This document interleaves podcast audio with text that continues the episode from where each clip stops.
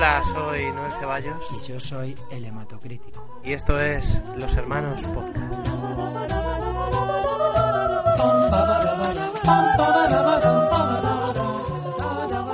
Hola Internet, episodio 65, hematocrítico. Creo que tenías una anécdota por ahí, ¿no?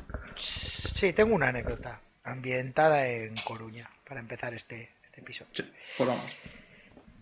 Ah, el otro día estaba dando un paseo con mi mujer, mi hija, eh, íbamos al parque y una vecina nos dijo que, que había un parque, un parque nuevo en la zona donde yo vivo. Estaba inaugurando un parque infantil, parque de las conchiñas. Estoy hablando de ir a un parque, no a lo que yo que sea, que vas tú a un parque. Tú eras un parque. Ah, Yo hace que no voy al parque desde que dejé de hacer botellón. Bueno, pues yo voy al parque a llevar a la niña a los columpios y, y punto. bueno, pues inauguraron un, un parque nuevo infantil eh, que tenía una zona como muy especial para, para niños de, de 0 a 3 años. No era el típico parque con columpios tochos y, y riesgo, no, no, estos eran columpios bien pensados. Ahora ves así los parques, ¿no? Solamente ves riesgos. Solo ves trampas mortales. No, más que nada lo que veo es que si hay columpios para mayores. Eh, hay mayores, ¿no? Y los mayores son como una especie de jabalís que hay por el parque que van corriendo y igual están haciendo gincanas como campeonatos de lanzar botellas.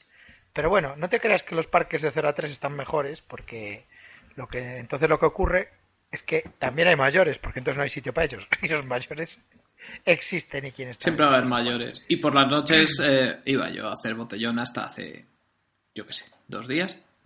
Dos días. Sí, bueno, este parque no irías a hacer botellón, ¿eh? Es como, no sé, 300 metros cuadrados metidos encima de un parking subterráneo. Vale, vale. Ah, me suena bien. Vale. Me suena muy Lo bien. estuvimos viendo y, y bueno, yo vivo en una zona de Coruña que se podría calificar como, como multicultural, que, que eh, bueno, en Madrid yo cuando voy a tu verte y voy por los barrios y veo gente de todas las nacionalidades, de bueno, eso en Coruña está muy limitado a una zona. Está, no quiero usar la palabra gueto. El barrio Benetton, digamos. No quiero que... Sí. Bueno, pues eh, es un barrio que, bueno, digamos que en Coruña no hay como, como en Madrid muchos barrios donde haya pues tiendas de moda colombiana o carnicerías halal o, o tiendas rusas eh, como hay en este barrio. Entonces, para celebrar la inauguración del parque y pues había unas jornadas de monotemáticas nacionales. En ese caso, ese día coincidió que era la, el, el fin de semana de Senegal.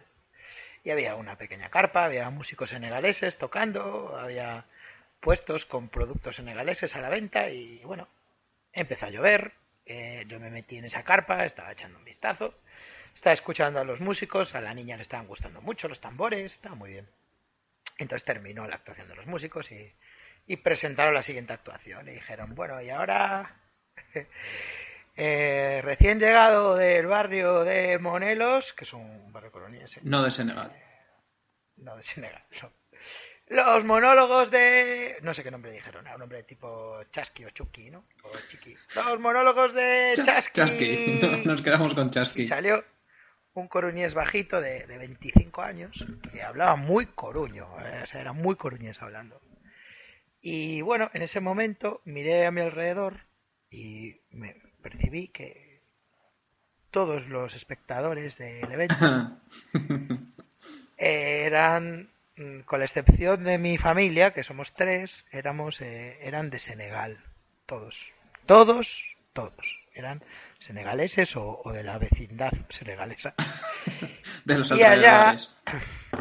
Y allá salió el hombre y empezó su monólogo con el siguiente chiste que voy a reproducir. Bueno, yo es que siempre fui un fiestas, ¿no sabes? Yo cuando nací eh, me pusieron la pulsera del hospital y yo dije, ¿esto qué es de la barra libre? Silencio, Sonido de grillos. Sonido de grillos senegaleses, continuó. Y cuando nací, el médico a mi madre le preguntó si yo era hijo de Pocholo, ¿entiendes? O sea, que tenía eh, su número y no lo adaptaba al público. No, no su número. Su nu- el número es Era- inmutable. Era, era inadaptable, ¿no? No manejaba las mismas las mismas referencias que, que los senegaleses. Y entonces continuó y, y bueno, es de decirte que hubo un momento que yo solté una carcajada, ¿no? Porque, porque dijo el tío, bueno, ¿os acordáis de la mano loca? Silencio. Yo quise pensar que un senegalés estaba con una lágrima en el ojo porque se acordó de la mano loca, que era una infección que afectó el cerebro de sus antepasados durante un periodo particularmente fastidiado, una guerra civil quizás. ¿Os acordáis de la mano loca? Cuatro generaciones en fosas comunes. ¡Ah! ¿Os acordáis? La mano loca ponía que si lo lavabas con jabón volvía a estar como antes, pero no, ¿eh? No. Y dijo el, el chico, eso eh, te chupaba toda la mierda. Tú le dabas, mi madre lo utilizaba para limpiar la casa. Y ahí eh, soltamos una carcajada. La carcajada solidaria. La carcajada ¡Ah! Sí. Y me miró un senegalés en plan de ¿qué cojones? Yo creo que Percibió no- que estabas intentando no llenar con una única carcajada el, el silencio de la carpa. no tenían los senegaleses esa nostalgia de los años 80. No sé cómo serían los años 80 en, en Senegal. ¿Existirá el, el Yo fui a EGB senegalés? No lo sé, pero donde seguro que Yo fui a la existe- revolución de... Sí, molaría que fueran, o sea, que su nostalgia se basara en cosas muy jodidas, pero es que la nostalgia funciona así. eh, No te creas que los años 80 y finales de los 70 en España eran toda una, una cabalgata de risas y de pegatinas de fosquitos, ¿eh? Había cosas jodidas, pero la Sí. nostalgia lo que hace es que te quedas con, con lo bueno, que te quedas con unos recuerdos que, bueno, pues que te retrotraen a cuando eras joven, cuando eras un niño, la vida era sencilla. Y yo fue EGB se, se basa en eso, prácticamente. Bueno, sabes que, que Yo fui a EGB, Ujú. bueno, además de ser los número uno de bestsellers, el 1 y el 2 arrasó los dos volúmenes. Eh, ahora han empezado a hacer espectáculos live, espectáculos además en un sitio muy querido para nosotros, ¿no? En la sala Rockstar en Bilbao, donde hicimos una, una actuación. No sé. En el tracking de 2014, o sea que nos están pisando el terreno. Sí, Pero ¿no? claramente. Yo ya hice algún ejercicio de nostalgia, creo que nos están copiando las ideas. Sí, ¿Cómo, es que ¿Cómo será? no lo sé, pero lo que hicimos nosotros además en, en esa sala fue también nos- nostalgia. Bueno, fue la antinostalgia, ¿no? Pusimos como la cara eh, menos amable de los 90 y ellos, pues, no sé cómo será, pues, eh, buena pregunta. ¿Os, os acordáis de...? Es acordarse de cosas en directo. Sí, el Remember Live. Claro. O sea, es ir, poner una diapositiva ahí. Bueno, ¿y os acordáis de Vicky el Vikingo? ¡Guau! Claro, la gente lo vibra, porque es gente que está acostumbrada a acordarse so- sola. Cuando lee el. Twitter o lee los libros, pues es, es un momento que quieres gritar mítico, pero a lo mejor estás ¡Mítico! en el metro y te van a mirar mal, pero ahí ya da rienda suelta. Es... ¿Os acordáis de Vicky el Vikingo? Pues Vicky el Vikingo tenía un padre. ¡No! ¡No tendrán la foto! Y ¡pum! Y la tienen. Los cromos de, de V, ¿dónde tocaban? En... Y ahora. Teleindiscreta, ¿no? Los, los cromos de Google Teleindiscreta, ¿eh? Yo recuerdo patearme Coruña para. Bueno, estoy cayendo. estoy cayendo. ¡Oh! Mítico cuando te pateabas Coruña. Claro, pues ahí es lo los que grita la gente. O sea, es como os acordáis de V y tú ya estás pensando, no van a traer los cromos, no. ¡Eh, sí! Los Una cromos. foto que hemos encontrado en Google de los cromos. Es, en el fondo es un concierto. O sea, tú vas a un concierto porque escuchas la, la música de un artista o de un grupo, tú solo o, o en pareja, pero tú lo quieres escuchar con muchísima gente vibrando todos a la vez. ¿Os acordáis de Willy Fogg?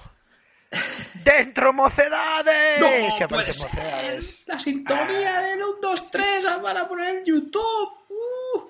Pero, pero molaría también Molaría. que... Es un poco lo que hizo José Luis Moreno, ¿no? Ese programa. Sí, sí, es verdad. Alfombra, Roja Alfombra. Roja. Que lo han, lo han cancelado ya, ¿eh? ¿Qué? Sí, ya no existe. No more. ¿Sabes, ¿Sabes que he pasado unos momentos jodidos en Twitter por culpa de ese programa? Ah, sí, sí. El caso Jaimito Borromeo. Jaimito Borromeo es, es que era exactamente eso. ¿Os acordáis del humor preconstitucional? Mítico. Pero, Emilio mira, Romeo inventó en Alfombra Roja una cosa que me flipa, que es el- la catchphrase obligatoria. Sí. El tío dijo, ahora voy a decir, empezar a hablar del amor y qué bonito es el amor. Y hacía así con la mano, como repetid eso, qué bonito es el amor. Joder. Entonces hacía un chiste y luego hacía el gesto con la mano de que la gente tenía que decir eso. Joder. No, no están muy lejos los días que José Luis Moreno conozca a Chasqui, ¿eh? Eso va a pasar. Pues entiendes. entiendes. que yo haría un programa de, más que de José Luis Moreno, haría un programa de cuatro o de, o de Discovery Channel, de Chasqui en el mundo. Lo llevaría a hacer su monólogo De a Pocholo. Finlandia, a Finlandia, a Senegal. Bueno, ¿qué tal aquí en, en Burkina Faso? Bueno, os voy a contar una cosa. ¿Sabéis en qué se diferencian los de Juan Flores de los de la Plaza de España? Así, contando chistes locales de Coruña. Oye, mira, ¿te imaginas una cosa? Esto es una cosa jodida, ¿eh? Que se me acaba de venir a la cabeza. Imagínate que estás en Jofek GB Live, que estás petándolo en directo, todo bien, y de repente sacan algo, eh, yo que sé, una mano loca, por ejemplo, que tu cabeza lo asocia a un recuerdo jodido de tu infancia. Ya, estaba pensando justo eso. Es como que O sea, de repente, ¡blum! Ja- jarro de agua fría, todo bien, un, dos, tres, que lo des- guay, Que lo descubres los ahí. fruitis, guay, pero de repente, pum, la mano loca y ves a tu tío de- exacto, tío. Que de te repente te tocó acuerdas. se, se verá. Viendo los aurones que un domingo Ay, en casa de tu Ese tío. verano. Tu tío te mandó callar, te tocó un poco así el pito Sí. y de repente te acuerdas. Sí, sí, sí, y ya claro, se te va todo, ¿no? Y que de repente digan, ¿te acuerdas de tu tío? Y está ahí tu tío. Abren una puerta. jeje. Ahora ha cambiado tu tío, ahora se parece a Mike de Breaking Bad. eh, ¿Te acuerdas? Tu tío mítico. tu tío. Bueno, hablando de espectáculos en directo, eh, los hermanos podcast TM, Trademark, van a llevar su show a la ciudad Al final condal. fuiste a patentarlo, tío. Sí, sí, sí, lo fue, Esto- pero a la oficina de patentes americana, a la que fue. eh, esto a la, que en la que estoy- trabajaba Einstein. Esto que estoy escuchando del caso de los troll podcast. sí, tú. Yo, Bueno, yo soy el verdadero troll podcast. Sabéis que en América eh, un fulano asegura que inventó la tecnología del podcast y que todos los podcasts le tienen que pagar dinero porque él inventó grabar tu, grabar tu voz y ponerlo en internet. Sí, es lo que se llama patent troll y Sí. básicamente pues eso, lo que quería era forrarse a costa de pobre gente que, que, que intenta ganar un poquito de dinero o ni siquiera eso, que el podcast Ya, es, es su noso- hobby. Nosotros denunciamos a los que inventaron el concepto de hermanos. Lo inventamos nosotros. Sí. Sí, pues bueno, lo he, lo he patentado porque vamos a ir al festival Primera Persona los días 8 y 9 de mayo. Bueno, nosotros en concreto actuamos el, el sábado 9 de mayo Sí, en el CCCB, ricamente, en Barcelona. eh, el Centro de Cultura Contemporánea de Barcelona. en un museo, que es donde siempre eh, consideramos que debíamos haber actuado, es donde pertenecemos. Nuestro podcast pertenece a, Sí. a un Va a ser nuestra, nuestra primera performance en Barcelona. ¿Qué se puede esperar de, de nosotros en una actuación de los hermanos podcast en un museo? Eh, PowerPoint, mucho PowerPoint. Sí. Sí, Bueno, es un festival. Es un festival que nos han explicado cuando nos ofrecieron eh, esta posibilidad de ir que, que se llama Primera Persona porque se basa en las experiencias personales, ¿no? Entonces, vamos a hablar de nuestro tema preferido que es eh, nosotros. Nosotros Sí, sí, sí, sí. Pero no solo eso, sino que también vamos a tener a Daniel ausente, Exacto. eh, que vamos a entrevistarle. Mm, es, es que si no lo conocéis, pues yo no sé, no sé cómo explicaros lo que hace porque es un titán. Eh, pero digamos que de lo que más va a hablar es de lo más reciente que ha hecho, que es su novela eh, Mataré a vuestros muertos, Sí. de la editorial Prosa Inmortal y que es una novela muy barcelonesa que nos va a dar mucho juego y, y- y ahí vamos a estar. Y mentiré si es necesario, estoy. Hmm, Eso es una recopilación que tiene de, de ensayos, eh, también muy en primera persona. Él es muy primera persona. Somos, somos un matrimonio celebrado en el cielo, vamos. a- ¿Y con quién, con quién compartimos cartel? Compartimos cartel con Kiko Veneno, solamente Sí. uno de mis putos ídolos. Sí, sí, sí. No, Para mí, eh, te voy a decir quiénes son mis músicos en español preferidos, ¿eh? Atentos, Ujú. internet son Kiko Veneno, eh, Joe Crepúsculo eh, y Andrés Calamaro. ¿Sabes qué? Hablé con, con, con Crepus del Primera Persona. Me, me preguntó si íbamos a actuar en directo y tal. Le dije, bueno, sí, vamos a actuar en Barcelona. Festival, no sé si conoces, se llama Primera Persona.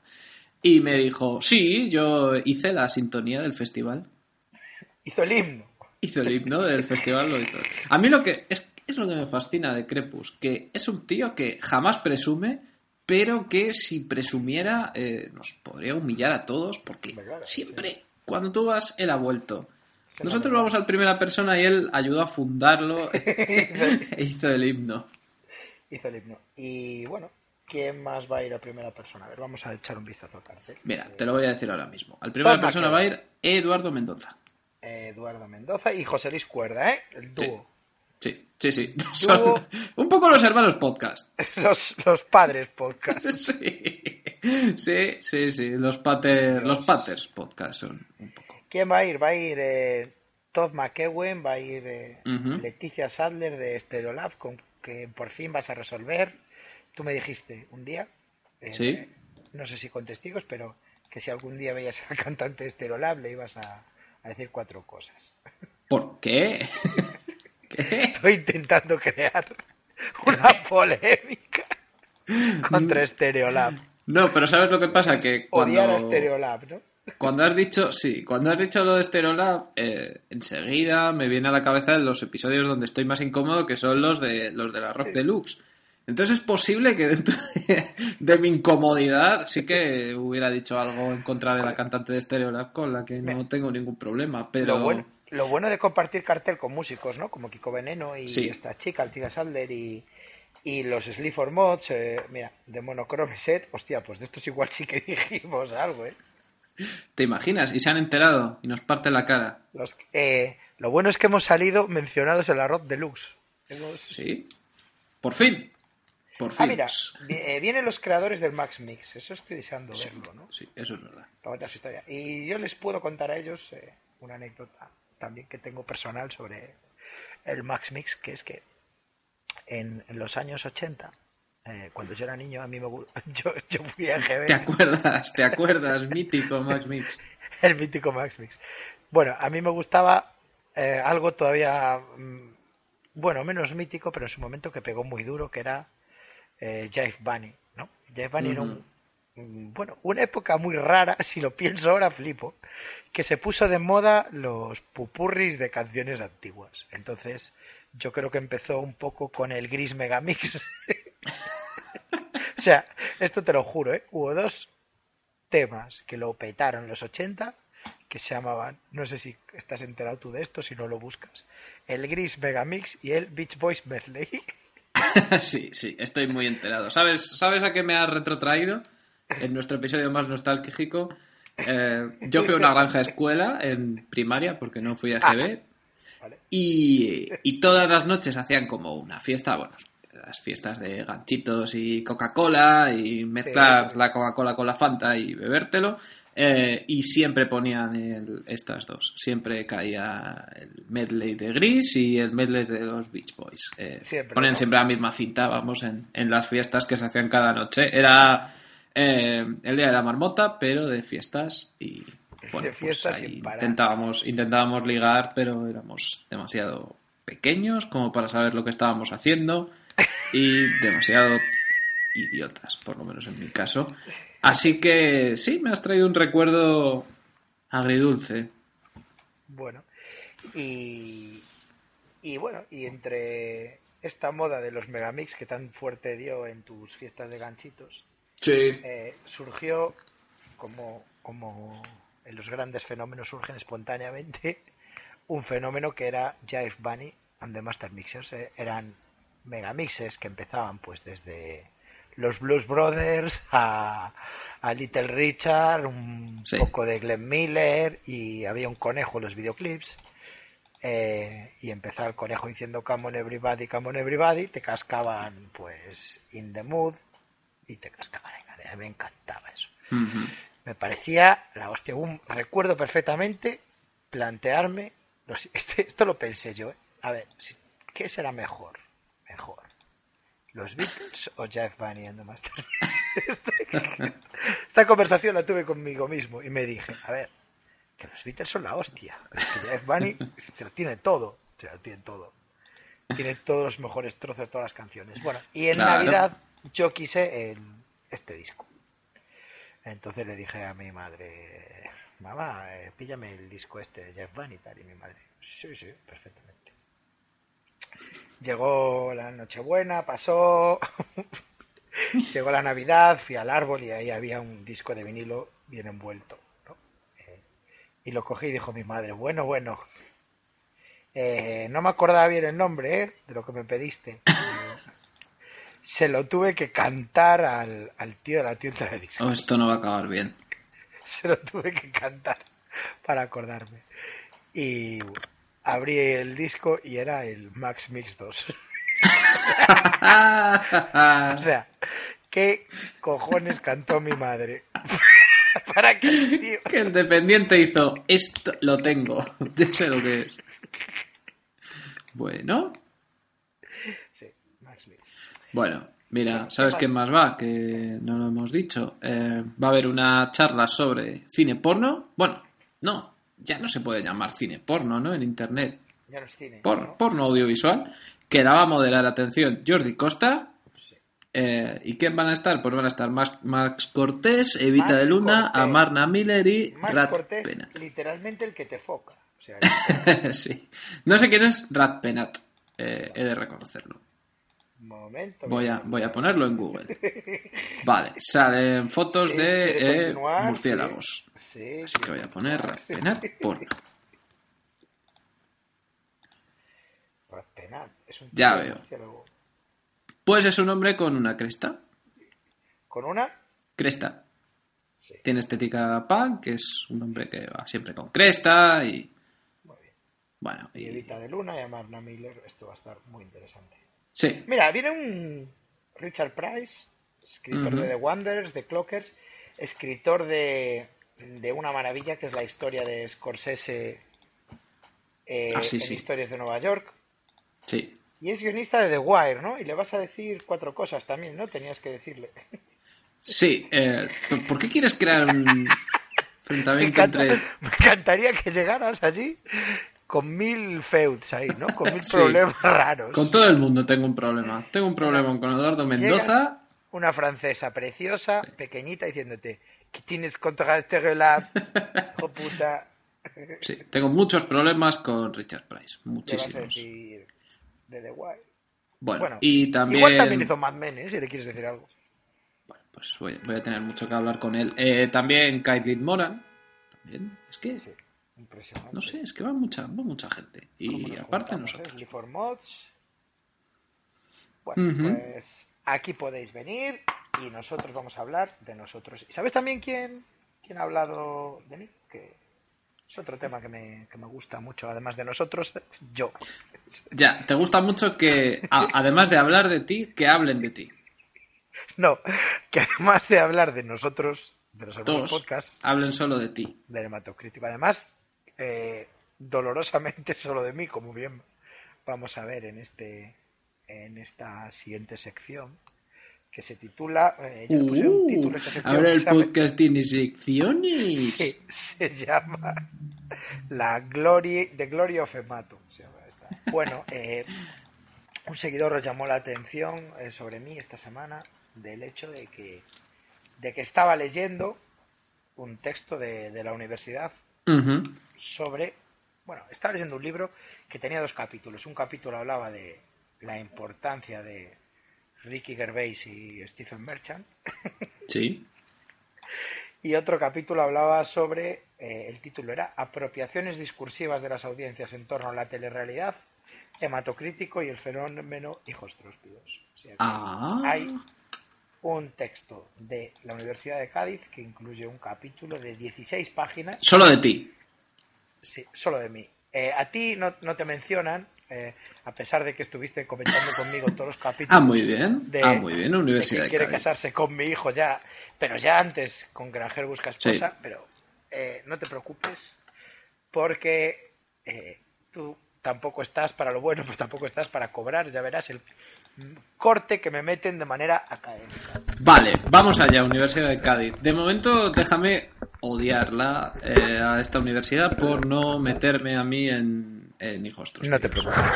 El, el artículo lo escribió eh, Lucía, eh, que es una chica que conocí en Sevilla, en, en- cuando fui precisamente a dar una charla a Leve sobre, Ujú. sobre este fenómeno. Que mando un saludo desde aquí, que me ha gustado mucho. Yo no, yo no, yo no la voy a saludar. ¿Tú no la saludas? No, no, no, no veo por Eh, qué. Si ya estoy hablando contigo, ¿para qué hablar de nadie más? Lo que voy a hacer es eh, saltar un poco por las 16 páginas para, para decirte eh, frases al azar sobre, Vale. sobre esto, ¿no? Entonces dice, este trabajo se analiza el fenómeno hijos tróspidos en Twitter a partir de la iniciativa de una microcelebridad, yo. Un saludo. Esto se hizo en el 2013, porque habla que tengo 25.000 seguidores, ahora tengo el triple de eso, ¿vale? Ya, estás Vale. herido, estás herido porque te ha llamado microcelebridad y tienes que presumir de seguidores, ¿no? Sí, y esto ya me encanta, ¿no? Mira, se estudia el caso desde la perspectiva de la antropología de lo cotidiano de Sartre. ¿De quién? De Sartre, Ah, vale. que hizo en 1996, ¿no? Ujú. Eh, bueno, el trabajo habla de, bueno, de la historia de quién quiere casarse con mi hijo en Twitter, cuando empezó, cuando propuse llamarlo hijos tróspidos, ¿no? Y, y, y qué significa eso, ¿no? Y es muy interesante porque dice que, que en términos discursivos, el hematocrítico plantea esa etiqueta para desarrollar una conversación paralela a la emisión televisiva, con un sesgo marcadamente irónico, irónico una actitud de posmoderna y contracultural en la que predomina la ironía como modo de relación del sujeto con el objeto de consumo. ¿no? Sí, es esto. Me acuerdo que me llamaste por teléfono un día y me dijiste justo esto. Cuando hablamos de comentar. palabras. Sí, sí, o sea, tal cual me dijiste, vamos a comentar el programa. Y luego todo eso. Sí. Eh, bueno, y esto me encanta, ¿no? Siguiendo la, la distinción de, de Certeu entre las estrategias y tácticas, entendidas como grados de autonomía personal, que los consumidores pueden desarrollar para escapar a la microfísica del poder Foucaultiano. Dice que seguiste, seguiste esa estrategia, ¿no? Había ahí como una especie de lista de estrategias y dijiste, la de Desorto. Eh, dice que, que ahora, los, gracias a Twitter, los consumidores pueden trazar estrategias propias. La desintermediación de los medios de comunicación de masas con un nuevo espacio para, para triunfar desde, desde el ombligo. Siempre fue tu objetivo. Bueno, luego hablan aquí un poco de, de mí, de- me relaciona con el éxito de las Cam Girls Íntimamente relacionado. y habla que mi éxito tiene está relacionado con, con teorías de Rivière, de Thompson y de Meyerowitz sobre la visibilidad mediática. Sí. Dime algo que no sepa. Pero aquí dice que no habría tenido éxito Fenómeno Tróspido si no llego a famosos como Vigalondo, Chericán, dice, o John Tones, ¿Qué? que Sale John Tones y no salgo yo.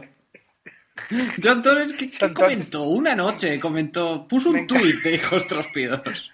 Me encantaría que pusiera John Tones, famoso por sus apariciones en Los Hermanos Podcast.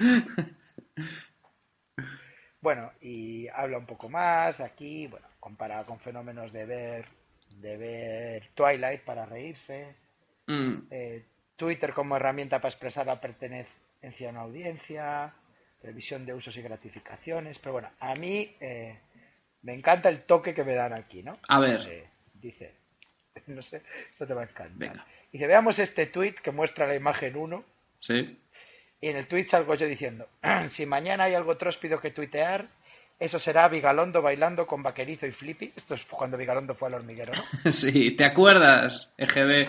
Fui- yo fui a EGB de hace tróspido. dos años. ¿Te acuerdas cuando fue al hormiguero Vigalondo? Sí.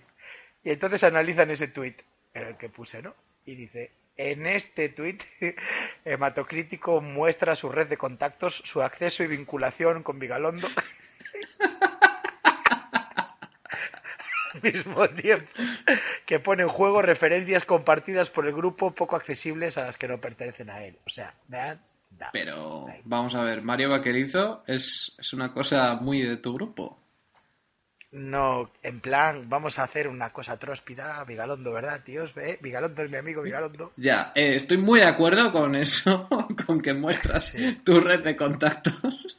Sí. Pero no, o sea, no estoy, Esto ya me lo dijo mi amigo Risto Mejide. pero no estoy de acuerdo con que con que mm, sean referencias poco accesibles para los que no pertenecen a este grupo, porque Aquí estás viene- hablando del hormiguero. Bueno. El artículo os lo recomiendo. Mm, habla de cuando tuiteamos, joder, qué noche, ¿eh? Tres años hace ya de, Tres años. de la noche que, que tuiteamos la final de quién quiere casarse conmigo usando el hashtag literatura. ¿eh? Sí, fue Trending Topic. Mundial, como siempre que tuiteamos algo. Sí, sí, sí, me voto. Ah, y mira, aquí también me dan caña, ¿eh? Esto me, también te va a gustar. Vamos. Dice, en cuanto a hematocrítico, ha visto ampliado ya su sentido de agencia, no sé qué quiere decir eso, sino su capacidad de influencia. Debe señalarse, por ejemplo, que su perfil de Twitter ha pasado de 6.500 en marzo del 2012 a 25.000 en enero del 13. Si bien no cabe deducirse este incremento solo al fenómeno tróspido, parece indudable que tal. Mira, eh, de hecho, eh, es alguien que expresa las siguientes expectativas en su perfil de LinkedIn.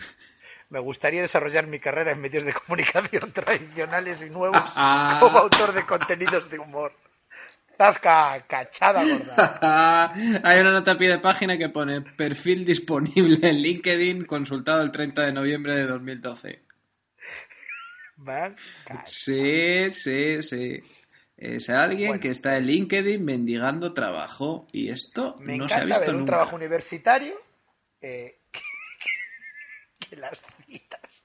O sea, los pies de página son cosas como... Sí. Uno, o sea, en la misma página pone el 19. Aquí se utiliza la terminología propuesta por Giddens en su teoría de la estructuración, donde el sujeto agente es competente, reflexivo, intencional en sus acciones, por lo tanto no está determinado por la estructura, ya que agente y estructura son elementos interdependientes que se producen a partir de prácticas recursivas.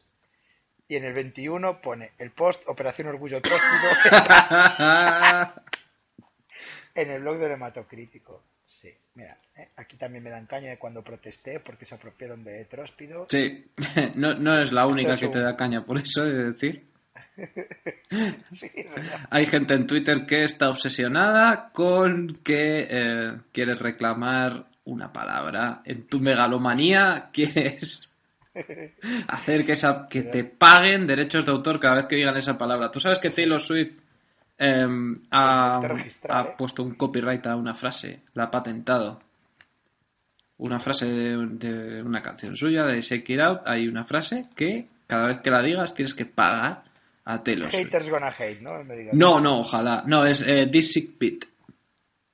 Eso Ah, ¿sí? hay que pagar a Taylor Swift. Así que, no, si hubiera patentado Haters Gonna Hate, ¿qué, qué íbamos a hacer nosotros? Que no decimos otra cosa. Pues, pues muchas gracias a Lucía, me, me ha hecho mucha ilusión este, este trabajo y me gusta leer un poco en profundidad sobre mi tema preferido. Yo, si tienes otra intención de escribir, no sé, igual mi biografía o, o un reportaje más en serio sobre, sobre avatares de oro o, o, o acero azul, pues aquí, aquí me tienes. O sobre los hermanos podcast. Molaría que escribiera sobre los hermanos podcast y como el podcast de Mato Crítico. La hora de matocrítico del podcast. Sí, por alguna razón es como... ¿Has visto ese episodio, el episodio navideño de Black Mirror, que bloqueas a gente? Puedes bloquear a gente en la vida real. Pues ella me, tiene, me tiene totalmente bloqueado. No, hombre, No me ve. le gusta. Bueno, pues eh, se, acaba, se acaba la hora, se acaba el tiempo. Id a vernos, Nos sí, en primera persona. Esto es muy importante. Si vives en Barcelona, escuchas el podcast y no estás en nuestro episodio en directo con Daria ausente, eh, no nos quieres. No nos quieres, en realidad. No, No tendría ningún sentido. no tiene sentido tu vida, no tiene sentido que estés escuchando esto. Es una persona muy extraña si decides hacer eso. Pero bueno, ¿eh? Que cada uno es libre. Bueno, hematocrítico, ¿qué nos recomiendas? Sí, vamos con las, con las recomendaciones. Yo recomiendo, empieza esta semana la segunda temporada de Silicon Valley. Yo no había visto Silicon Valley, me vi la primera temporada de una, de una sentada, bueno, de, en un fin de semana hace poco. que no me pudo gustar más. Soy muy fan, muy fan de, de Mike Judge. Me encanta, bueno, ya me gusta Beavis Badger, la verdad. Y Trabajo Basura es una de mis comedias preferidas. Me encanta Trabajo Basura. Y aquí y bueno, Idiocracia, me encanta el concepto, la peli no me gusta. A mí no sí. me gusta tanto. A mí sí, no me, gusta, tanto, pero, está no, bien. No me mata. Sí. Pero es una peli increíble. Bueno, Idiocracia es una película que trata sobre la evolución a- hacia un mundo de imbéciles. De, Especula cómo sería el futuro si continuamos con esta espiral de imbecilidad de la raza.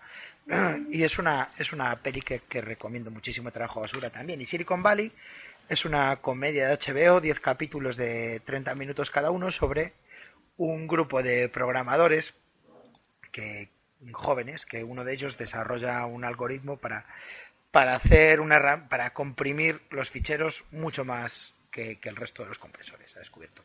Entonces se inicia en Silicon Valley una lucha por, por ficharlo entre dos billonarios, que son, la verdad es que es una serie increíble y, y me ha gustado mucho. No me he podido reír más, los actores están increíbles, hay escenas memorables.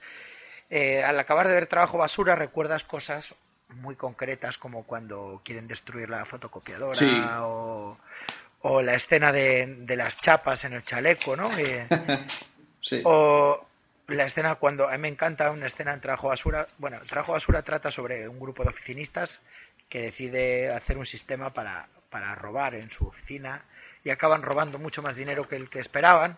Y entonces hay un momento que buscan en un diccionario cómo se blanquea. Sí, que significa dinero. blanquear dinero. Y ahí es do- donde se dan cuenta de que son unos criminales que dan bastante pena. sí, que son muy penosos. Pues Sí. eh, momentos así de memorables hay muchísimos en la temporada. eh, Por eso me, me llamó tanto la atención. Yo recuerdo ahora mismo una videoconferencia con hologramas, porque tienen la máxima tecnología, ¿vale? pero que se colgaba todo el rato como una conversación de Skype, Mm. ¿sabes? Y entonces aparece el técnico ahí en medio del holograma, todo el tiempo está. Y una que no quiero desvelar, que tiene que ver con un coche que se conduce solo, que yo creo que es la mejor secuencia de comedia de- del año. Así que recomiendo mucho Silicon Valley de, de HBO. Te tomo la palabra. Yo voy a recomendar una película. Eh, es un clásico que no había visto por culpa de su remake. Vi antes el remake, entonces ya nunca quise ver el clásico y fue un error. Y es eh, Rollerball, que es eh, una película de ciencia ficción de los años 70 con James Caan, que es maravillosa y que culpo de no haberla visto antes a- al remake de Rollerball, que es del año 2001 o 2002. Está dirigido por John McTiernan, que es un, un gran, es un gran director, pero que no estaba. Mejor presidiario. Eh, sí, exactamente. Fue la última película que hizo antes de ir a la cárcel y yo creo que ya estaba con la cabeza en, en que, en iba a ir a la cárcel porque es, es muy mala. Es una peli de ciencia ficción protagonizada por Chris Clyde. Eso ya te, te tiene que decir todo. Y, ¿Y qué pasa con Rollerball la original? Que me parece, si te gusta la ciencia ficción de los 70, eh, tipo Cuando el destino nos alcance o este tipo de películas de ciencia ficción distópica con mensajes anticorporativos y, y un diseño de producción muy años 70. La película creo que es del 75 de Norman Jewison y es, eh, y es alucinante. La recomiendo mucho. Eh, Rollerball, aquí en España seguro que la tradujeron. Pues no sé. Agárrame, Ah, agárrame Cuidado, es Rollerball dos puntos y entre interrogaciones. ¿Un futuro próximo? Sí. Eh, sí, sí, sí. Y O sea, en la película hay un momento en el que especulan sobre si realmente va a ser así el futuro. sobre si esto puede pasar, sí. Eh, ah, y lo que mola es que, claro, no lo he dicho, eh, la película va de Rollerball, es el, el deporte al que juegan, que es un deporte de pelota eh, ultra violento y, y que está muy bien. Es que ya simplemente por ver cómo, cómo mezclan el rollo de los gladiadores con... Es un poco también perseguido de Schwarzenegger en ese sentido, ¿no? Con deportes violentos donde Sí. puedes morir. Ya, simplemente eso ya mola. Pero eh, todo lo demás está. Y, y James Caan. ¿A quién, ¿A quién no le gusta James Caan? Solamente a gente Ah, que no tiene todo mí, de desgraciado. A, desgraciado. Mí, eso de deportes violentos del futuro me recuerda al videojuego Speedball 2, que me encantaba ese Mm. videojuego. Y, y de entrada voy a decir que sí, ¿eh? yo, yo la veré. Ya veré bien. Rollerball. Y quizá te puedas preguntar si esto eh, puede pasar en un futuro próximo. Sí, pero ¿qué hago? ¿Hay un un debate o qué? No lo sé. es- Tú, ¿La tienes no, un debate interior. No, no, no, no, no la tengo en Blu-ray. eh, la tengo en, en DVD, o sea que te la puedo pasar. Eh, pero, por favor, cuando la veáis, no es la de John McTiernan, no es la de 2002, es una película muy setentera. Eh, la de John McTiernan, cuidado que sale LL Cool J. Rapero, metido. Creo que esta fue la siguiente película que hizo después de Deep Blue Sea.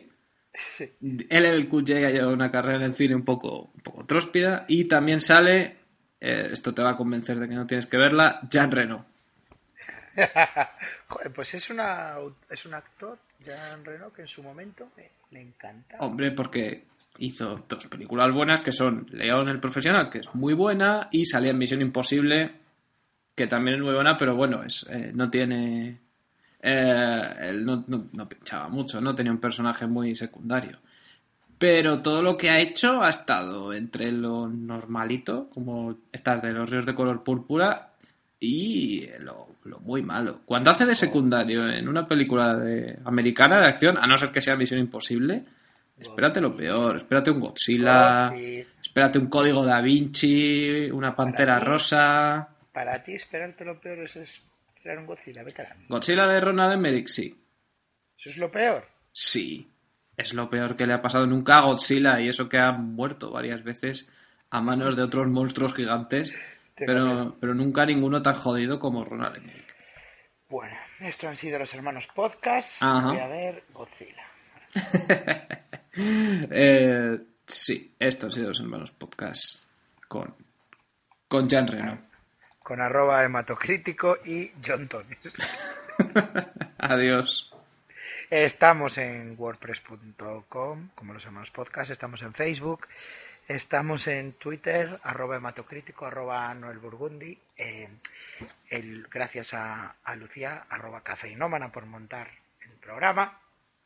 Y hemos vuelto. Nos vemos en Barcelona. Molaría que me hubiera ido. Cuando dije adiós me fui.